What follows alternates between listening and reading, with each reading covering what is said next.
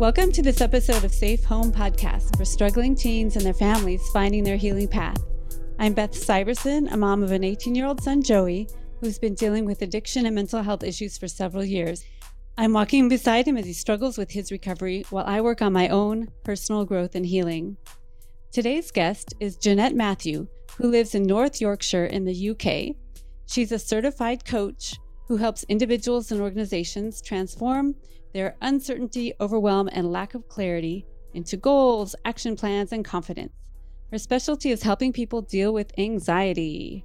Jeanette has delivered workshops around the world offering psychological hacks to managing and preventing anxiety and teaching people the mindset tools we can adopt preventatively to see everyday triggers through a different lens.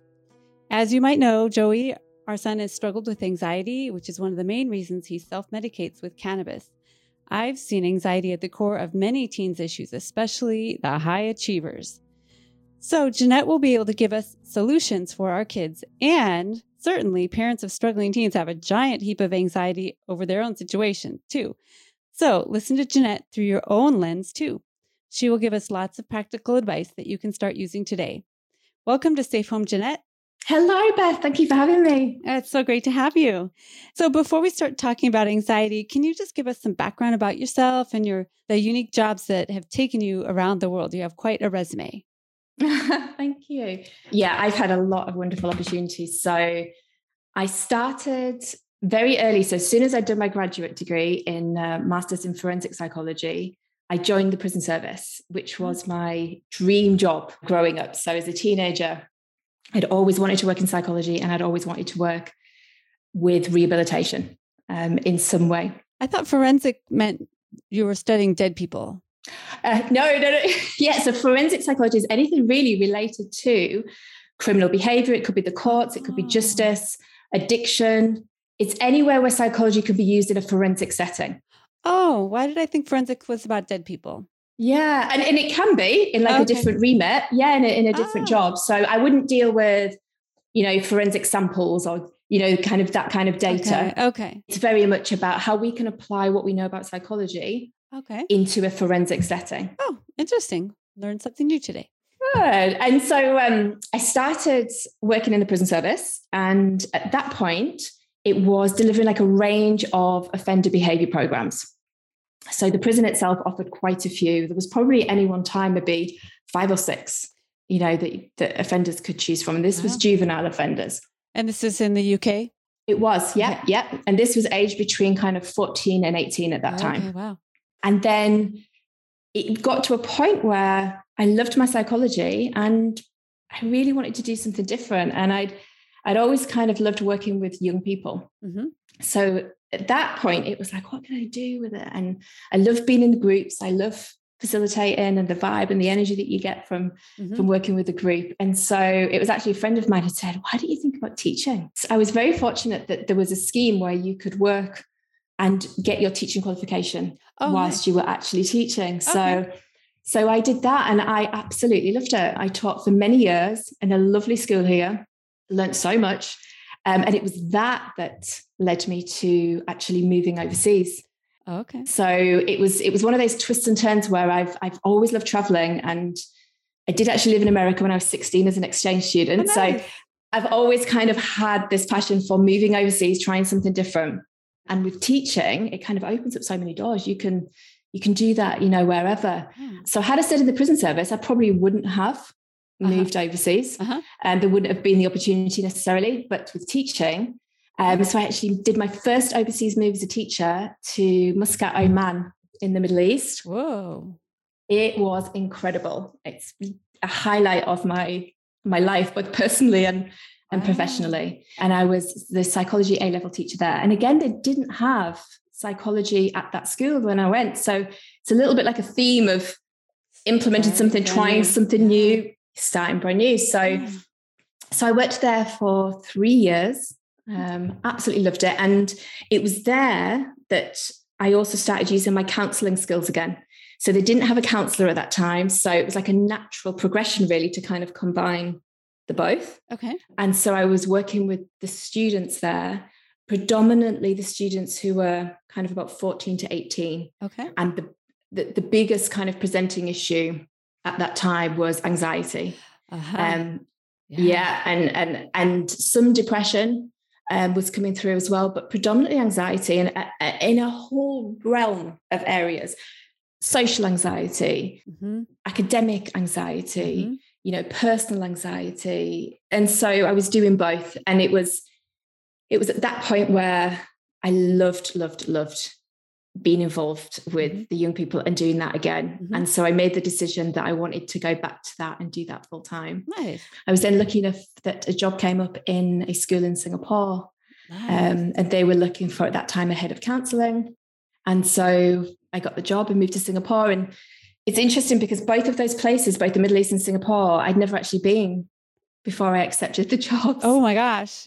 Yeah, it it really was like that. It wasn't even like I'd been there on a holiday and fallen in love with it and thought I want to come back here and work. Both of them were fresh moves. I'd unseen. Wow. Absolutely, and it was you know it was a big move. I had my own anxiety a lot of you know because yeah. obviously I'm saying I'm moving here, and you can imagine my family at one point when I said I'd got this job in the Middle East. what are you doing? You've never even been. It was very much like, well, what if this happens? What if that happens? And there was just this sense of, do you know what? I trust that uh-huh. it will work out. Uh-huh. I'm not going to be left abandoned. If something doesn't work, we can work around it. That yeah. there's going to be a way. Okay. So that was my own kind of sense of, you know, initial anxiety around that. And then yes, I was in Singapore, and again, biggest issue by a mile was students or staff feeling anxious, burnt out, overwhelmed. And it was then that I really kind of in those those few years really honed I feel kind of right, you are going to have to be on the ball tonight. You are going to have to really know your stuff in terms of how you can best support these individuals. So there was a lot more training I did there was a lot of really delving into the strategies, the tools. If it didn't work, this what was another one we could do? Group training. So it was it was a a real. Oof. Yeah, that sounds really intense. And now, in addition to all those wonderful jobs you've had, now you are also having your own um, consulting, coaching. You call it? Yeah, my own coaching practice. So, well, I'd always been using coaching. So naturally when you are counseling or in any form really of psychological service it's very much about the use of open questions very much about you know encouraging the individual to be mm-hmm. autonomous mm-hmm. so you know you don't want someone to feel they have to be in treatment you yeah. know forever it's right. about giving the skills sharing the skills and having them do it so coaching fits very much within that you know mm. you are trusting and believing that that person they have the answers. They they they have the ability and the resources. Mm. sometimes it's just about tapping in uh-huh, uh-huh. you know to that. And so yeah i would say towards the end of my first year there coaching was something that i was naturally becoming more aligned with. Okay. And i was finding that when students or even you know staff or just general conversations with people it might be friends you know that were having a hard time.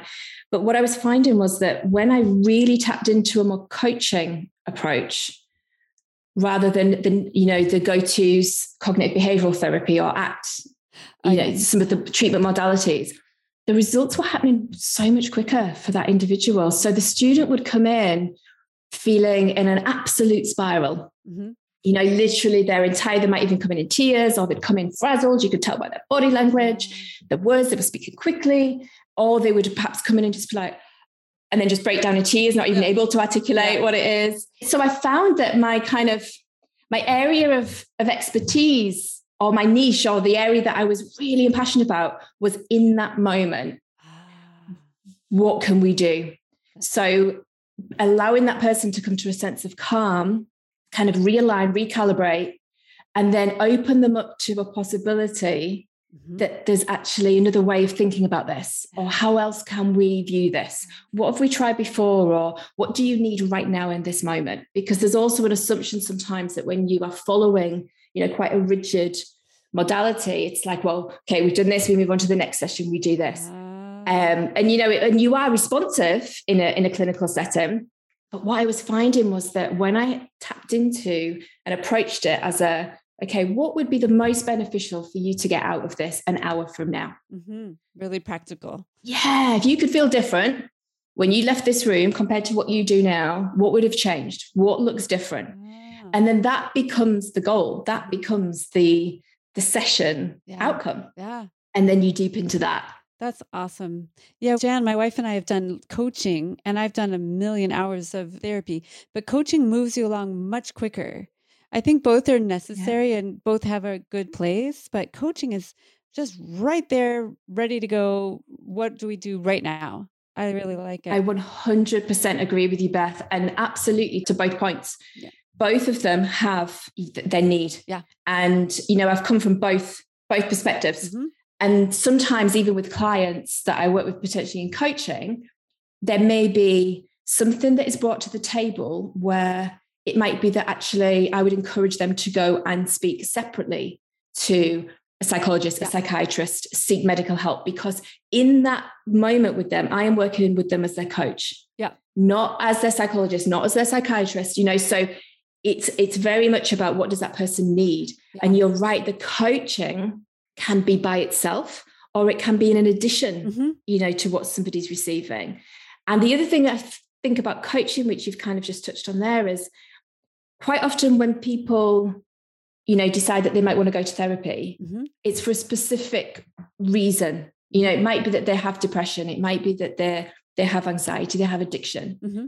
and so when you say coaching people think, oh but there's there's nothing wrong with me mm-hmm. you know mm. and it's like oh actually coaching is so different to that you don't have to come with a mental health concern yeah actually what you're doing is you're kind of like I don't know, something something's not feeling right, or I'd like to uh-huh. change something, yeah. or I just need like to work on my goals, or um, I'm feeling just a bit icky in this area, and I'd kind of like to explore it, or I'm, but you know, I could really do some help on my motivation. Yeah, you know, I feel like this area and this area is going really well, but something's just not syncing with yeah. that. It's very concise. The therapy maybe is a great place to kind of dig through all of your trauma, your mm. old stuff, childhood stuff, and that takes a long, long time. But coaching, it's, you can just narrow down to whatever transition or whatever you're wanting to change mm. right now. I love you, it. You know, you've just reminded me of something as well when you were doing those arm movements. There's a really good visual diagram of the difference between kind of therapy and coaching. Oh, okay. And it, and it's kind of like if you imagine like a you know linear uh-huh. position, and then you have the first part of it is what a therapist would deal uh-huh. with the unpacking. Yeah. What has brought you yeah. here? Yeah. Why is this? What is the trigger? What was the wound? Mm-hmm. And then coaching starts from here. Yeah. And it's like, where do you want to be? Okay. From here to what's what's the next step? Next, yeah. That's absolutely it. Yeah. Dealing with in the present. And that's why, you know, someone could come to coaching and I could talk with them about something completely different in context every other week. Yeah. It's they don't come to the session and I say, okay, so picking up from last week. Right. Yes. You know, how did that go? It's not, it's like, where are we today? Yeah. What do you want to work on today? Yeah, with our with our life coach, I'm like, okay, so this week Joey did X, Y, and Z, and it's making me bananas because of this yeah. and this. And then by the end of the hour, like, okay, I've re rescripted that. So yeah, I think I think everybody needs a therapist and everyone needs a coach. So go get go get one of each. Very good. what, I fully concur. You've worked with a lot of teens, which is, you know, a lot of our listeners are parents of struggling teens. What what's causing their anxiety? What what are they coming to you with? Is it school, family, identity issues? The majority that I have worked with, and we, I think we also have to kind of remember that you know this is very specific to the ones I've worked. That there's going to be young people who have anxiety in their family or their school who may never say that out loud. Sure. A lot of taboos, you mean? Yeah. Well, or even just maybe don't want to seek support or oh. don't know how to. So it's kind of like, yeah. So the ones that I have seen, there could mm-hmm. be a whole other subset, yeah. you know, yeah. of like a specific, of a reason as to why they're feeling the way they are. But the ones that I have, you know, been lucky enough to, to work with was social anxiety. Oh, okay. Social anxiety. And then alongside that was academic anxiety and perfectionism, the yeah. fear of failure, the fear of getting things wrong. There, would be students in year seven, so that would be like 11, okay. 11 to 12 years old, who would come in tears petrified about a test that they've got in class next week because they want to go to a certain university in like eight years time. Yeah. Um, and I, you know, you, you, you, find yourself thinking, what was I thinking about? Was I left? I don't even think I even knew what university uh-huh. was. So it's a sign of the times as well, and a sign of the the pressure, and also, yeah. you know, in in high achieving schools, this expectation or even expectation that they place on themselves, even yeah. if it's not coming externally. Yeah how I should be, how I should perform, and they're mm. scared of getting it wrong. Yeah, definitely. Yeah, and Joey's high school, his high school was in a pretty wealthy area, and it was just the expectation that every single student would go to college, which I'm married to an electrician who went to trade school and is making three times as much money as me. So I'm like, there are so many different paths than just college people. Yeah. Come on, you guys. But the kids are just a wreck. And, you know, mm-hmm. in these different hospitals Joey's been in, man, you could just see the, you know, the the prom queen and the head cheerleader. Yeah. You know, all these kids are trying to do all the things and please their parents and get into the right school so they mm-hmm. supposedly mm-hmm. will have a fabulous life. I'm like, oh my goodness. And then and we had to just realize, okay, we're just going to be happy if our son survives. And so grades, yeah. who cares about grades? Yeah. Luckily, he graduated high school just basically because COVID, they reduced the amount of credits you needed greatly the year he graduated. Otherwise, he'd probably still be in school for the next three years trying to hack away at it, you know? So he lucked oh, out. Oh, wow. But I think it helped that we just sort of let it go. It's like, yes. uh, okay, priorities here. We just need you alive. So whatever we have to do to that. And I think, you know, with regards to that, you've, you've mentioned a few things there. It's when we're focused on that outcome yeah. a lot of the time as well. And, you know, like changing the way we look at the outcome. Well, actually, the best possible outcome for me and my family in this point is that Joey survives he Absolutely. makes it through. Yeah. And if he graduates, amazing. That's yeah. a, that's a bonus. But it's certainly not an outcome that we need to have in order to feel success. Yeah. I had come to terms with the fact that he might not graduate. I'm like, okay, mm-hmm. well, you know, and a, a, few years before that, before the, our whole crisis happened, I would be like, Joey, you got a B minus. What in the heck?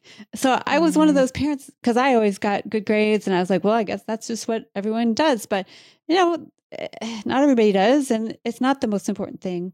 So I had just released this in general, like graduating from high school, which seemed like a given at a certain point. Just even just when you're saying then that you just kind of released, mm-hmm.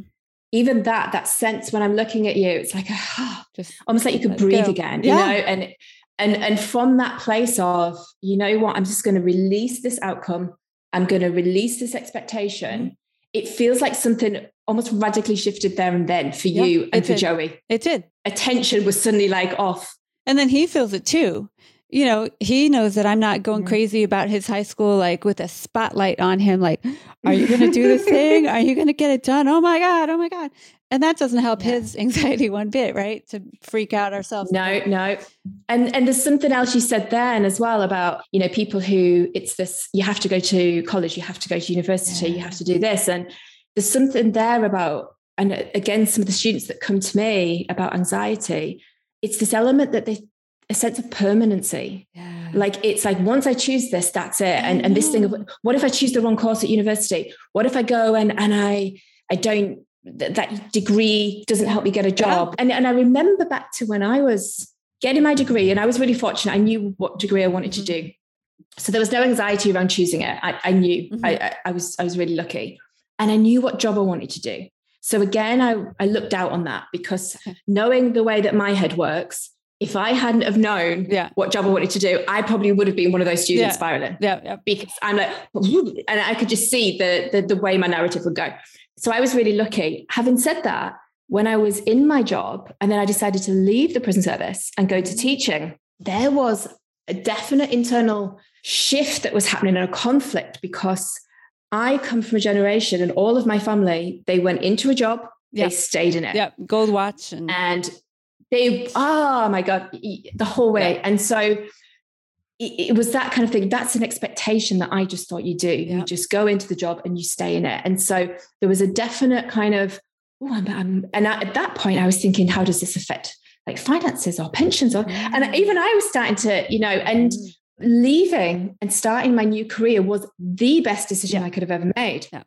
And so when students have come to me, both in the first school that I worked in and then overseas as well, I can feel this panic about getting it right. Yeah, They've got yeah. this, it has to be right. And and so one of the things that I really work with them on is it's about what's the the best decision at this stage. Yeah. Because you can always change, right? You can change. And I use my own example, you know, and and it's about okay, you you go and do this course and you give it six months, and actually this course is just not for you.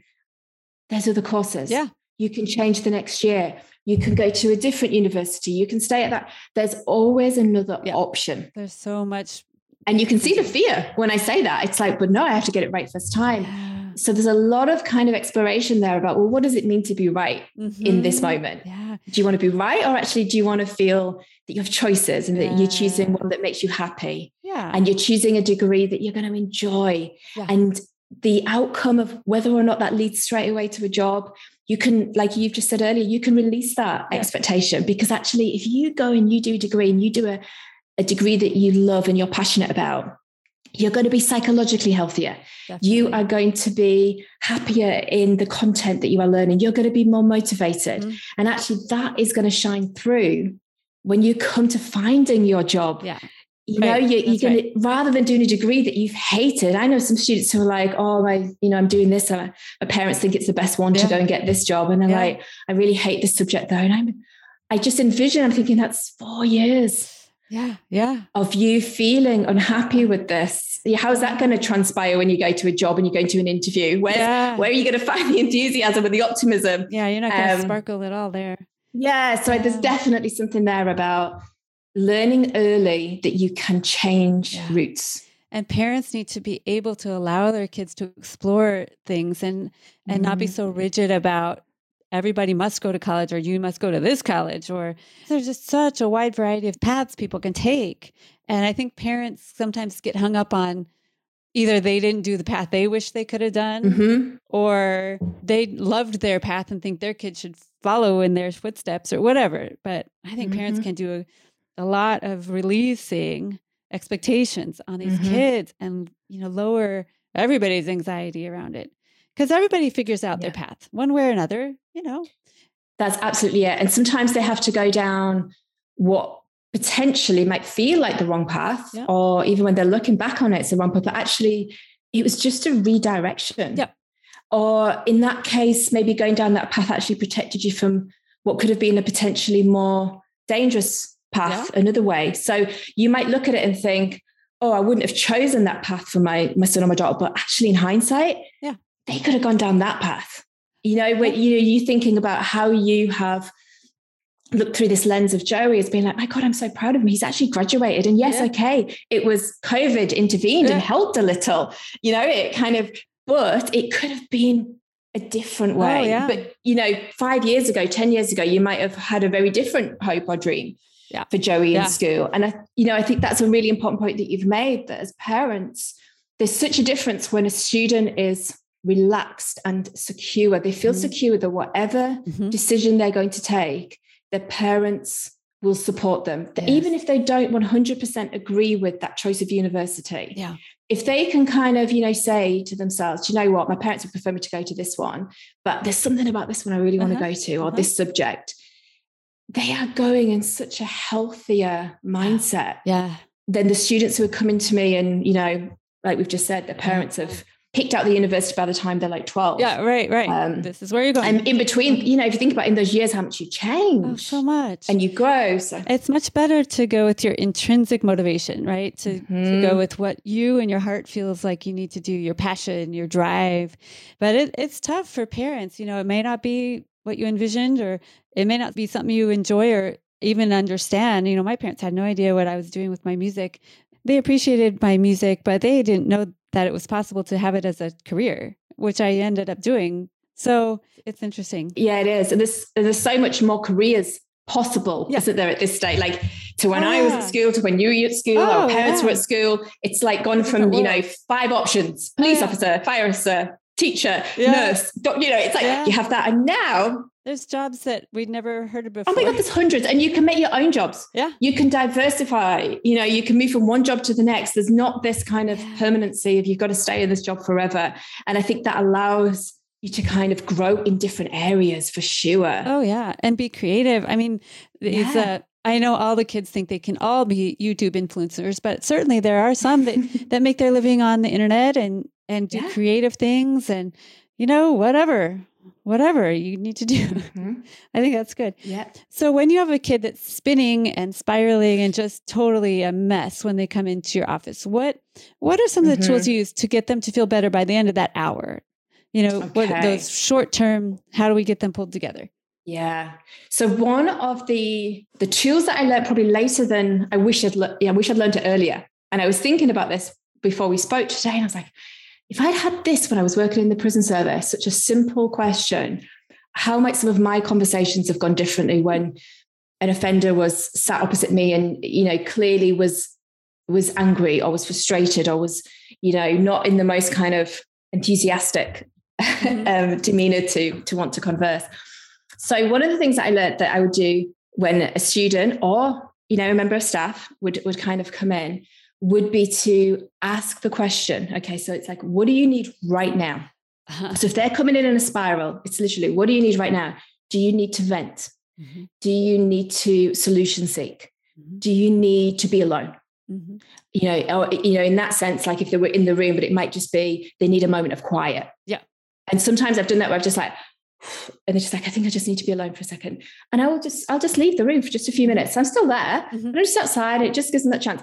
But that question Mhm. has a- such a, a multitude of benefits. What it does is also it creates a pause. Mhm. So if you think about parents who might be, and I'm so I'm trying to make this general as well as Uh-huh. you know students who come into a room Mhm. because we can use this anywhere. Sure. Whenever we're kind of in like a, a heated discussion potentially with children, Mhm. and you think this this is heightened, just by asking that question, it creates a natural pause in itself. It helps our logical brain kick back in Mhm. that logical, practical, newer brain, and it kind of dials down that amygdala, which is the fight or flight, Yeah. and everything's heightened. And so it does that first. So it's creating that pause, re-engaging the brain, but then also it's it's putting the onus back onto the other person as well. Mhm. It's given them options. So sometimes when we're in that moment, we both know that when you're, you know, a student who's maybe heightened in any way, it might be anxious, uh, angry, it's a fear and it's an out of control, or I don't know how to articulate what's going on, Mhm. and it comes out in other ways. So even just by that, it might be that they need to vent. So I say, tell you what, let's let's sit down. You vent away. I'm going to, you know, let's say five minutes, 10 minutes. I just want you to literally let rip.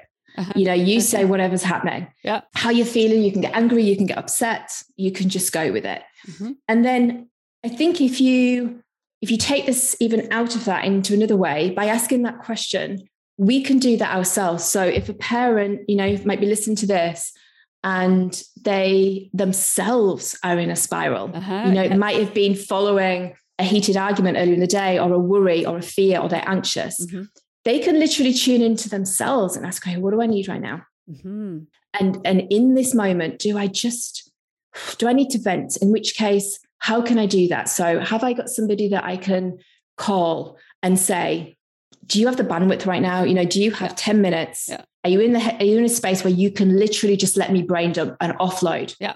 because also i think you've got to give them the opportunity Yeah. to say no they Yeah. might they themselves might Yeah, be not in the best space Yeah, right. yeah. So I think you can do that. But if there isn't anybody around, you can also do that yourself. You can literally either vent out loud or you can get a journal, you get a piece of paper. And I heard a lovely expression the other day. Someone called it rage on a page.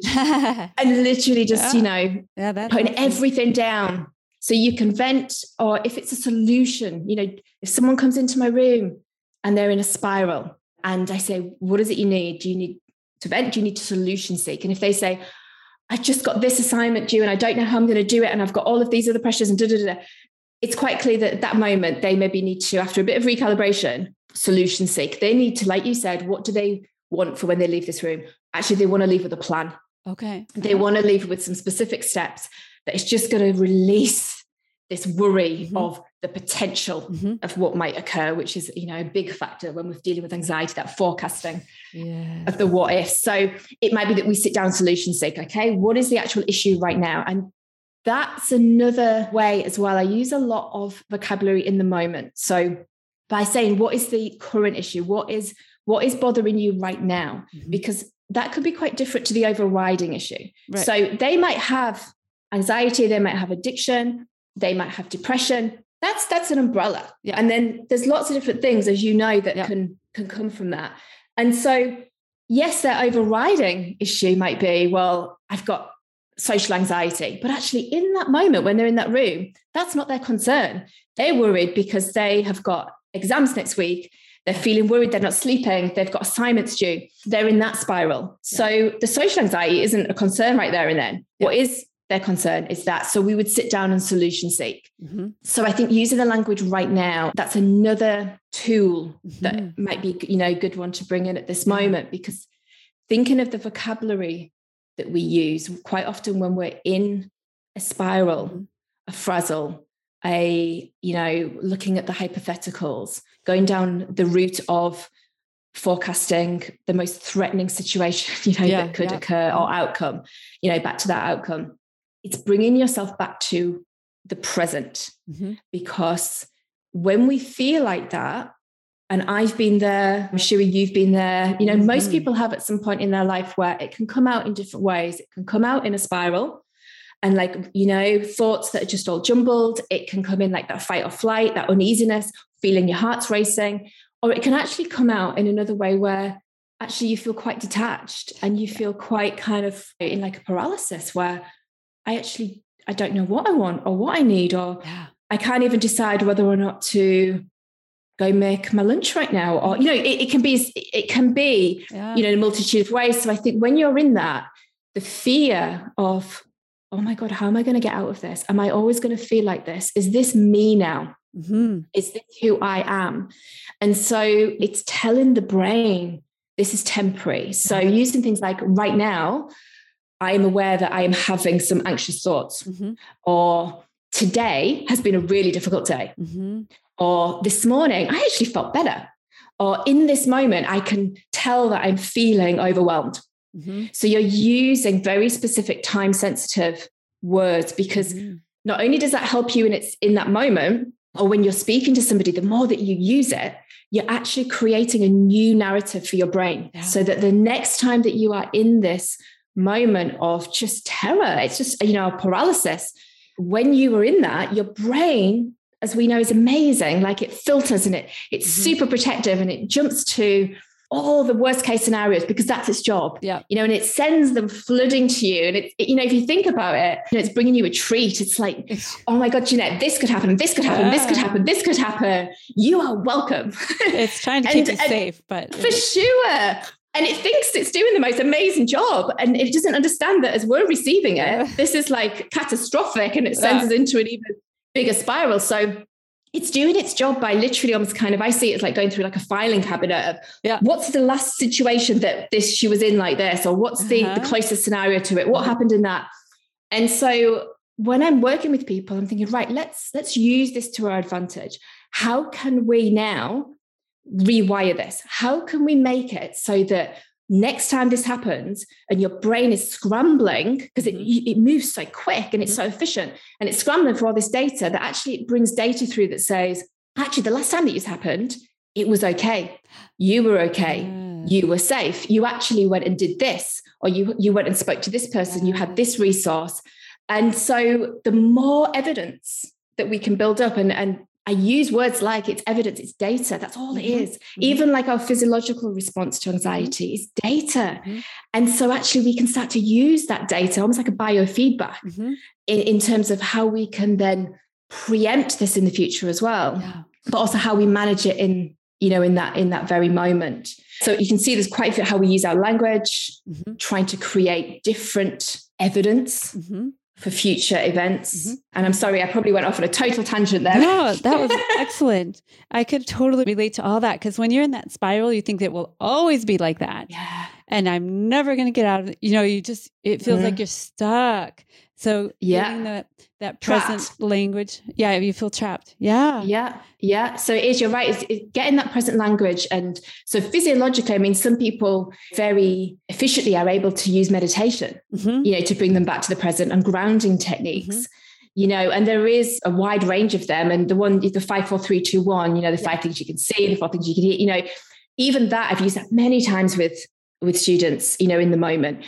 But I think anything that clicks you back into the present that this is mm-hmm. not permanent mm-hmm. and so I'm, I'm also kind of very careful and encourage people to when they're talking about their anxiety or depression whatever it is they're feeling doesn't matter what age they are either mm-hmm. is about how they define that so quite often you know a student will come into the room and they'll say i am anxious or i am depressed and they've named it and they've they've identified with it. Uh-huh. and so any kind of thoughts that they have or behaviors they will then make the assumption that this is oh this is because i'm depressed. Oh. and sometimes it's really important to kind of think well actually anybody who had got a you know a, a result that was lower than what they hoped for on their test would feel disappointed. Yeah. They might feel low. They might feel frustrated with themselves. They might have a sleepless night Mm-hmm. So I think it's it's very important that we kind of normalize certain emotions and behaviors and at the same time have them say okay so you are you know you're Sarah you're Beth and you are experiencing anxiety yes. as opposed to I am anxious yes taking it away from a label an yes. overall label of your whole self labels have a really important purpose you know like eh, labels and diagnosis allow us to be treated they allow us to have the right prescriptions. But there's also like you know just and then it's it's about not being wrapped up in i am this mm-hmm. this issue. Yeah. I am feeling it. I am experiencing it. Because in the same way that any thought or emotion is not a fact it's just something that's passing through. And you know a belief is just something that a thought that we have regularly yeah. That's all it is. So if we were having, you know, a, a thought that, you know, you I'm the most talented pianist in the world, uh-huh. we would start to believe that. Yeah. You know, yeah. if we were having it regularly enough, yeah. doesn't mean it's a fact. Yeah, right, right. Um, so I think it's about how we are articulating and self-talking yeah. about what we are feeling and experiencing so that it's a little bit like, okay, yes, I do have feelings of anxiety, or I'm having the thought that this could go wrong but again what that is saying is it's like it's a it's a possibility. It could be part of me. Mm-hmm. it's not the whole me. And it doesn't mean that this is a permanent state of being. Yeah right right. That's so important. And i have used a lot of those tools that you were talking about along the way. I've just kind of picked them up. Buddhism helped me a lot with that with the mm. kind of mm. being present and um, letting go um, and just all the breathing techniques. I do the five four three two one too yeah what what five things you see, four things you he- hear. hear. And I always used to say to my students, it doesn't matter if you get it in the wrong order, quite frankly. It's yeah. just the process, isn't it, of re-engaging. But yeah, so seeing, hearing, smelling, touching, tasting. Tasting. You've got yeah. it. So tasting's the last one, isn't it? The one that's quite you maybe taste the toothpaste or something, uh, you, yeah. you know, your teeth. If I've had a student or somebody I'm working with who in that moment is spiraling mm-hmm. or myself, mm-hmm. breathing is underrated.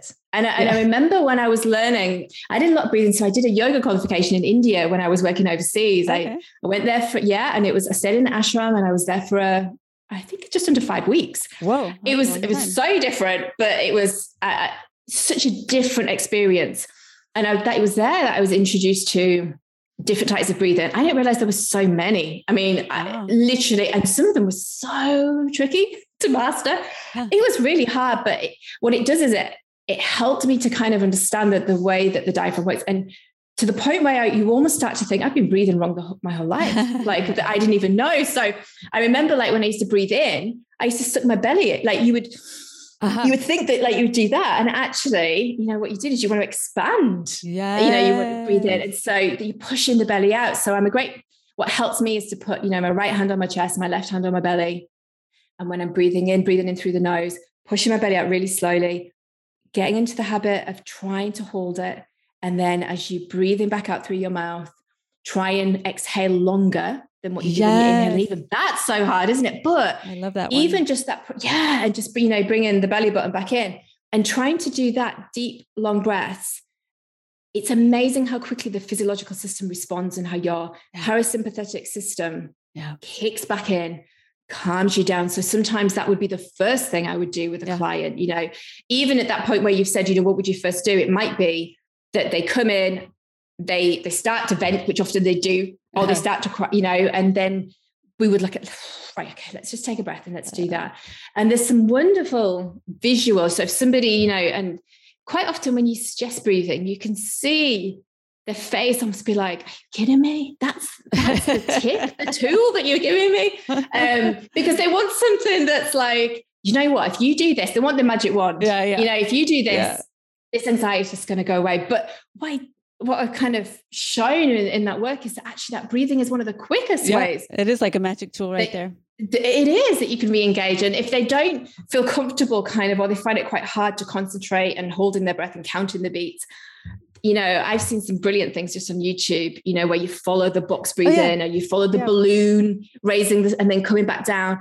And it's actually quite interesting that when you think you've actually got your breathing quite calm, and then you see the balloon and you you follow one of those programs and and I'm like, oh my God, is the balloon not going down yet? yeah. Um, so there's you know it's there's a variety if somebody doesn't feel comfortable just sitting there with that because they find it quite hard they mm-hmm. can watch it yeah i like those you know too. they can listen to it yeah. yeah. yeah i love i love those visuals that that really helps to keep you on track because otherwise your mind will take you away or you'll do it too quickly or whatever I also, yeah, um, yeah. when I was deep into it with Joey, like crisis, I have this mm-hmm. mindfulness app the mindfulness uh-huh. bell, and you can set it to ring one of those singing bowl tones. And oh. I set it for random every approximately 15 minutes. So it would just do this really soothing bell. Let me see if I could. I know. Can you hear that? Oh, nice. I can. And it doesn't bother anyone, but it just oh, reminds me. Peaceful. Yeah. Take a breath. Yeah. And that's all. Yeah. Just I just would take one breath, but every 15 minutes or whatever, you can set it for whatever. You just ensure that you take a nice big breath and it so helped me to stay calm and able to function and deal with whatever was right in front of me so oh what an amazing tool and one that you found that that works for you yep one that yeah that, Everybody that's simple find something that yeah. that's it and try different things you know and you found one that is easy to implement mm-hmm. you know you've got it's on your phone so it can be yep. taken absolutely anywhere it's preset so it's not like you have to think every day or oh, i have to yeah. kind of you know reschedule that it just happens. And in that moment, even when you think maybe you don't need it, again, a lot of what we talk about, isn't it? Whether it be our thoughts, our feelings, our actions, it's about consistency. Mm-hmm. And it's about keeping it going, especially in those times where you feel okay. Yeah. Because in, in those moments where actually you feel, you know what, I'm doing great. That's a great time where sometimes I will work with people to be like, right, from this place, mm-hmm what opens up, what is shifting, yeah. or from this place, what can we now, when you're in this clear mind, you have this clarity, you have this sense of peace. Mm-hmm. What can we unpack? What can we get curious about? What we can, what can we kind of make notes on that will then be a tool for you when you're not having this type yeah. of clarity? When you're at home and you wake up in one of those funks, mm-hmm. where you just feel it, either the anxiety or just mm-hmm. like a I don't know what to do with myself yeah. today. Yeah. I just, I don't know why. I've just woke up in this. Because in that space of clarity, when you have those tools, if you have them to access, it's brilliant because in that moment, it's really hard to bring those strategies to the forefront yeah. of your brain. Yeah, it takes so, practice. You know, yeah. Oh, absolutely. And so, you know, you now have the singing bowl that even if you're having an amazing day, yeah. um, it will go off and it reminds you, oh, take a breath. So again, your physiological and your nervous system is always getting into this habit of resetting, mm-hmm. mm-hmm. calming down, recalibrating. Mm-hmm. And then when you do need it, mm-hmm. it's going to remember that. Yeah. It's not going to take as long yeah, to get back to memory. Absolutely. No, really, really great advice. Yeah. All of the tools you've shared and just information has been so helpful. I know it'll help the parents that are listening and, you know, the kids. These are all tools that kids can learn, even little kids can learn some of these things. Just the awareness and just that you do have control mm. over how you be, how your behavior is coming out of your own body. You can, you can decide. Yeah. Okay. Well, you have, you have choice mm-hmm. and choice gives autonomy. And I think, you know, that noticing it even from a young age and, mm-hmm. and having young children and adolescents, because sometimes even adolescents find it difficult to articulate what emotion it is that they're feeling. So imagine if we were working with you know people from a really young age to to be able to select what emotion it yeah. is and even i sometimes you know like i've seen emotion wheels where i'm looking at i'm like my gosh i didn't even realize there was all these different ways that i could describe oh, yeah. anger like yeah you know, yeah and so it, it's it's about you know can they learn from that younger yeah age yeah catch them young get them going with all yeah. language and yeah talking about feelings and ah, modeling good behavior. Parents, we need to model it for our kids. Mm. Ah. for sure. And, and showing them ways to do it. Uh-huh. You know, I'm all for what is a simple what's the simplest thing I can do? Yeah. Because we, what we don't want to do is invoke even more overwhelm with like giving somebody a list of 10 strategies, oh, go away yeah. and, you know, do them. And one of the most effective strategies that I've come across that might, you know, be helpful for you know anybody who's listening to this whether it be a young person or adult is is getting quite prescriptive so on you know on those days where you do have that clarity and you or you are feeling that bit better. It's kind of you know just on post-it notes getting a pack of post-it notes. And on each post-it note write down one thing oh. that ah. has made that day or made you have more pleasure or clarity or peace that day. And i mean even from the basics. So if somebody has you know when they're in that spiral of anxiety or depression, they find it even difficult to get out of bed. It might even be something as simple as, you know, having a shower, cleaning the teeth, such yeah. simple ones. And if they can do two of those that day, it's a win. Yeah.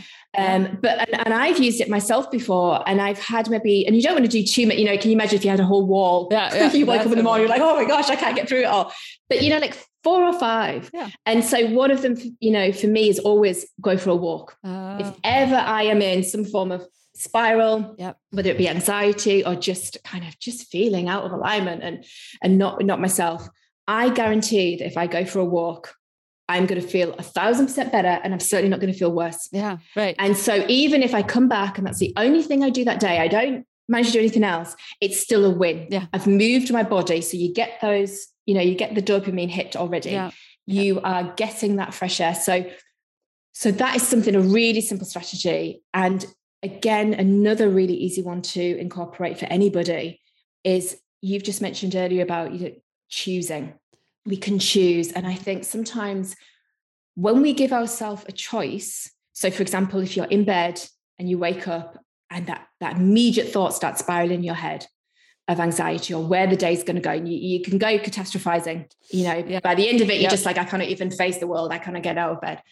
But in that moment, if you have made your choice, that your choice will be not, oh, should I get out of bed?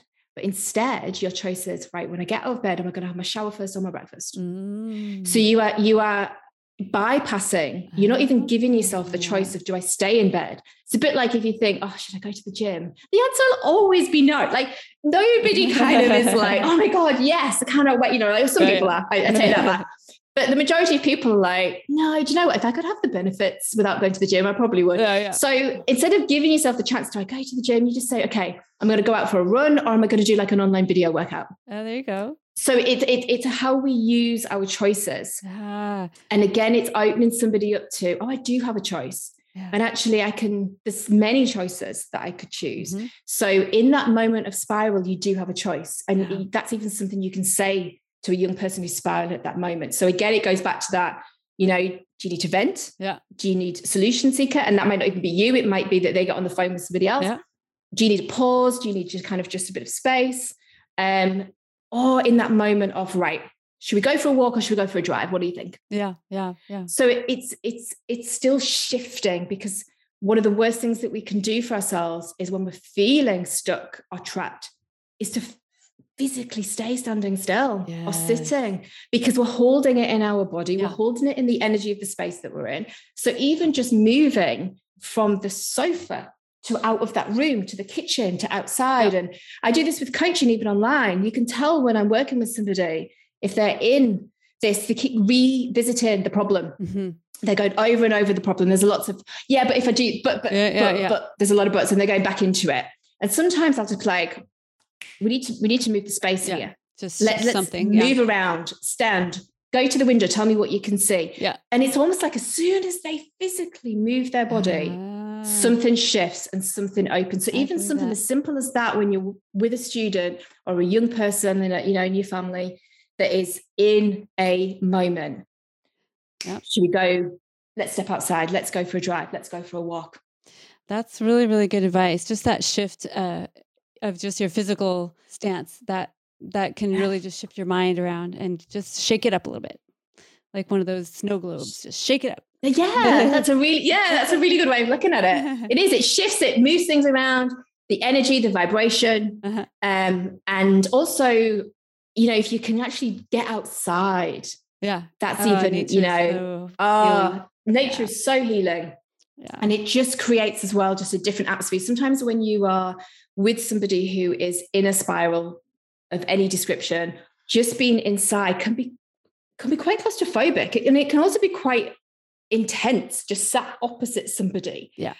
you know in a, in a Yeah. small room or on a sofa it's quite intimidating Yeah. so i think anytime that you can be like let's go for a walk yeah. you know let's go for a walk to so and so let's let's take a drive and go to that cafe Yeah. because also that's a nice thing because there's also an end point Yeah. you know as a young person they're probably thinking oh my gosh oh do i have to stay with my mum for the next two hours Yeah, you know yeah, that's true. but you know you do it you do a car journey i've had so many young people who've had a really difficult conversation to have and they've been nervous about it and they'll come in to the next day and they're like we did it on the way to football practice that's right. Oh my God, it was brilliant. We just sat in the car because again, they're not looking at you, Yeah, they're focusing right, on the road. Right.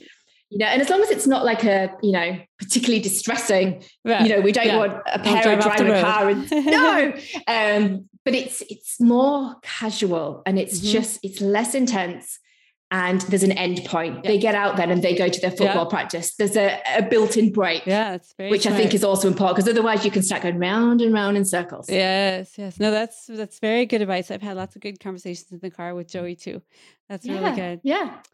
Well, if people want to find out more about what you do or or use you as a coach, how would they get a hold of you, Jeanette? If they go to jeanettematthew.com, that is my website, and there is a contact form Okay. in there where they can just, you know, casually get in touch, say hello, say what's happening. Am I somebody who can help them with their particular, you know, concern? Mhm. Because if I'm not, there might be somebody that I also know, Uh-huh. you know, who I can think, actually, I know someone who'd be great to help you with that. Uh-huh, Okay. Um, or someone might get in touch with me and be like, this is issue. I'm like, awesome. I cannot wait to meet with you and find out more. Like this, you know, I'd be Uh-huh. excited, you know, Uh-huh. to work with you.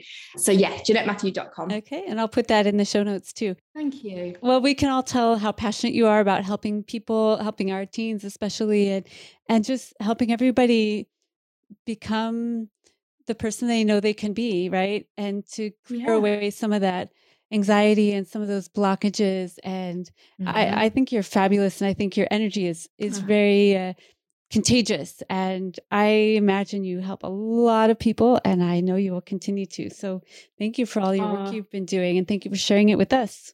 Thank you so much, Beth, for for this opportunity for the conversation. You know, you do. I've listened to some of your podcasts now as well since Yeah, we've good. been introduced.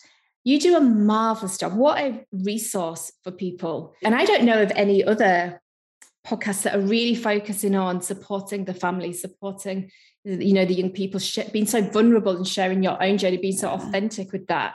Because there's so many people out there who are, oh my gosh, yes, that's that's similar to mine, or that's this. So um, I really appreciate the opportunity to come on and chat with you. It's been lovely. Oh, good. Well, thank you so much. Yeah, we really want to destigmatize mental health and addiction. And just if more people can talk about this stuff, I think it's better. You know, if people can just share maybe a little bit with their neighbor or a friend or Yeah. someone at church or a therapist or just start opening up a little bit it will it will really help everybody so that's good Absolutely, 100%. We're all on the same team here. Well, thank you everyone for listening. I'm sure you got lots of really good practical advice and nuggets you can use from Jeanette. And uh, I hope you share this episode with somebody else you know that might be able to use this information. And find us on social media and on YouTube and follow us. We also have a Patreon account if you would like to support us with a donation every month. For $5, $10, or $25 a month. And that all helps us to maintain a commercial free podcast and helps us mount other workshops and things like that that we're doing. So we have a website and you can get on our email list. All that stuff is down below in the show notes. So check us out and share our podcast so we can help as many people as we can. And thank you again, Jeanette, for being here. You're fabulous. I hope lots of people go find you. Thank you. And hold down the fort there in England and uh I will try. Yeah. I, I, I love it. I, I love the people that I meet and it's such an honor that they they share their story. So great. And it's so great you can work worldwide. I think that's amazing. I you know, know this technology. It's another advantage, isn't it? Of this yeah. yeah. yeah. And what's happened over the last few years, it's opened up a whole new realm. Yeah. Making lemonade out of lemons, right? Oh, sure. Yeah. Well, keep up the good work. You're doing awesome. And thank you everyone for listening. And Jeanette and I want you all to stay, stay safe. safe.